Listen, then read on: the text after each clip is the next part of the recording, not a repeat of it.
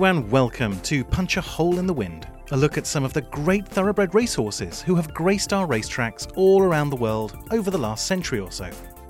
I'm Ollie Hine, and it's great of you to join me on this exciting trip down memory lane. My aim is to both remind you of some of your heroes from years gone by, but also to introduce you to some others whom you may not be so familiar with.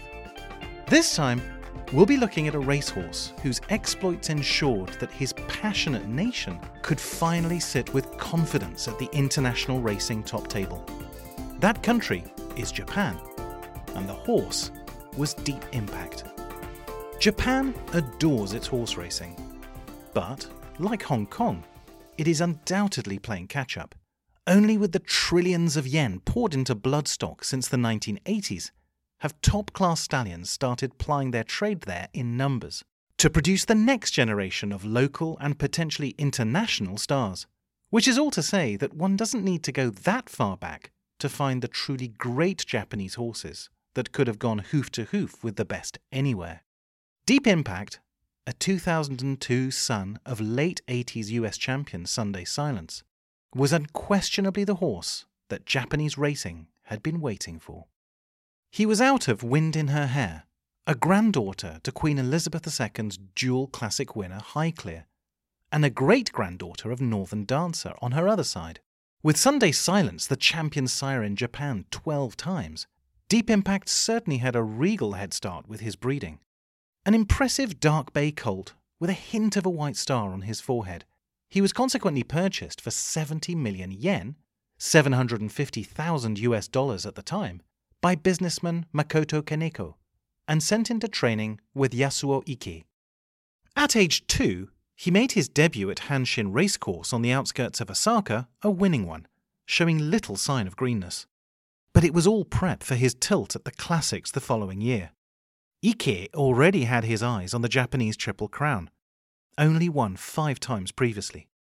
It started with the 10 furlong Satsuki Sho at Nakayama, with Japanese legend Yutaka Take on board, as he would be throughout Deep Impact's career, he won in a blistering 1 minute 59.2 seconds, displaying what would become his trademark of being dropped in near last, coming very wide around the home bend, and then quickening effortlessly.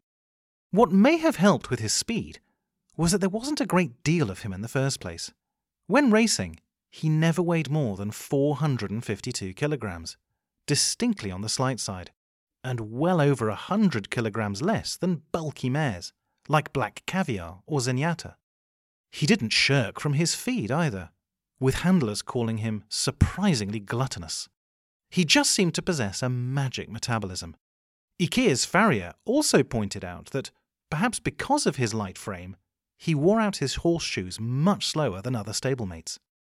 The Tokyo Yushun, Japanese Derby, came next, and the same pattern was followed, this time with deep impact having to run eight horses wide on the bend, before thundering down the centre of the wide track in splendid isolation, winning by four lengths being eased down, yet still posting a remarkable 2 minutes 23.3 seconds for the 12 furlongs. A love affair between horse and public had properly begun. To complete the Triple Crown, he then needed to tap into unknown stamina reserves for the Kikuka Sho, St. Leger, at Kyoto. It unfurled in identikit fashion, with a devastating burst in the home straight from far back to win going away by two lengths over Admire Japan. He had conquered. Yet, at the height of his powers, he tripped up at his next outing, for the only time in his domestic career. Needing to prove himself against the older horses, in December he went to Nakayama to contest the Arima Kinen one of Japan's premier all aged races, over an extended 12 furlongs. Take adopted his usual fullback tactics, but the pace wasn't strong, and he was simply outfoxed by Christophe Lemaire on the very decent Heart's Cry, who had run much closer to the pace. By getting first run for his sprint in the straight, Lemaire gained enough distance that even Deep Impact couldn't make it up, going down by half a length. Disheartened, but not crestfallen, Connections plotted ambitiously for his four year old campaign. After an easy warm up in the Grade 2 Hanshin Daishoten, he was prepared for another marathon, this time the spring edition of the Tenno Sho, the Emperor's Prize over a full two miles or 16 furlongs at Kyoto. He showed he still had it in him by sailing away and setting a staggering new world record of 3 minutes 13.4 seconds. And the public couldn't get enough of him. To display his versatility, he then dropped right back to 11 furlongs to take in the other top all aged race in Japan, the Takarazuka Kinen, run that year at Kyoto. He won in a canter, with Take describing being on board him being more like flying than riding. But the true prize lay abroad.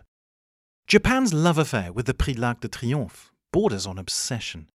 Europe's premier middle distance race, always run on the first Sunday in October at Longchamp, it is the prize that the Japanese crave to win more than any other, as it will symbolize their unequivocal arrival on the international racing scene.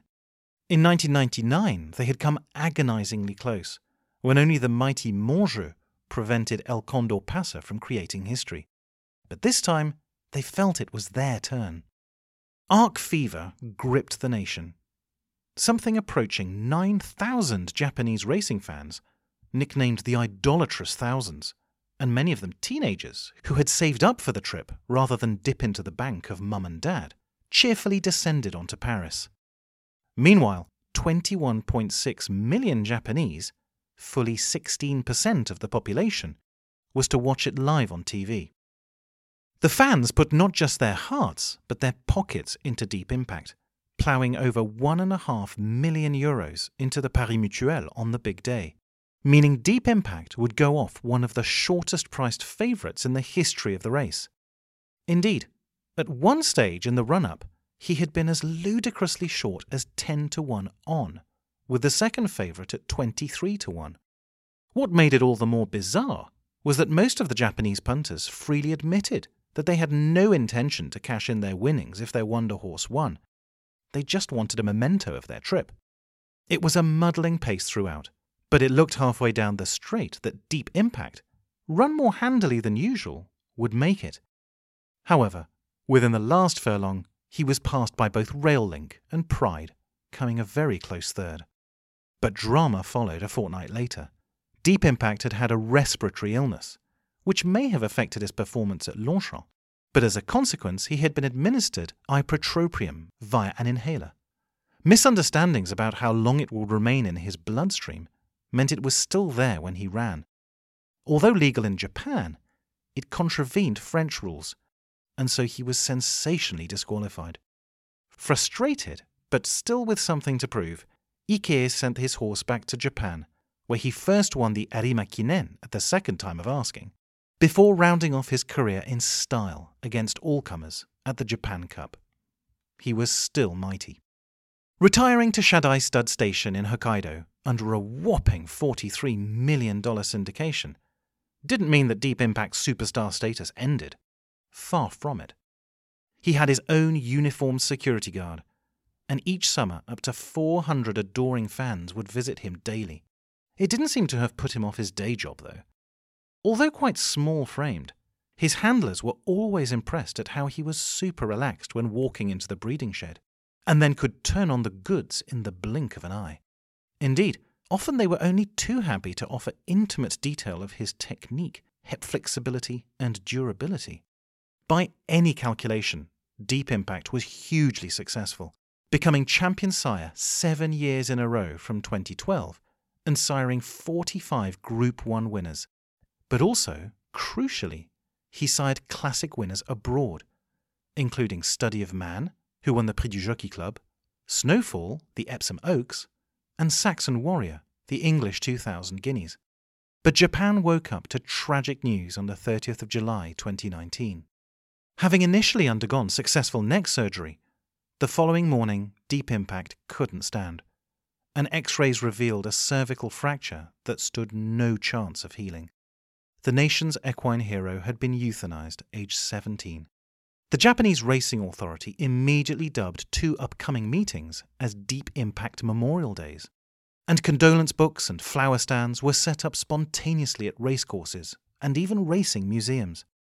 It is hard to think of an equine hero in the West ever transcending their sport so much as to be this level of a social phenomenon. But watching his amazing races again, it somehow becomes less surprising.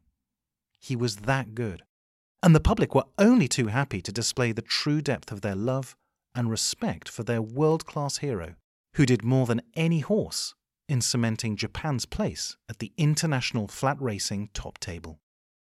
To find out more about Deep Impact and other greats from the past, check out my book, Punch a Hole in the Wind, out now and available online and in bookshops. Next time, we'll go to a different part of the world and explore the exploits of another great horse from another era who could punch a hole in the wind. But until then, this is Ollie Hine signing off and saying thank you for listening.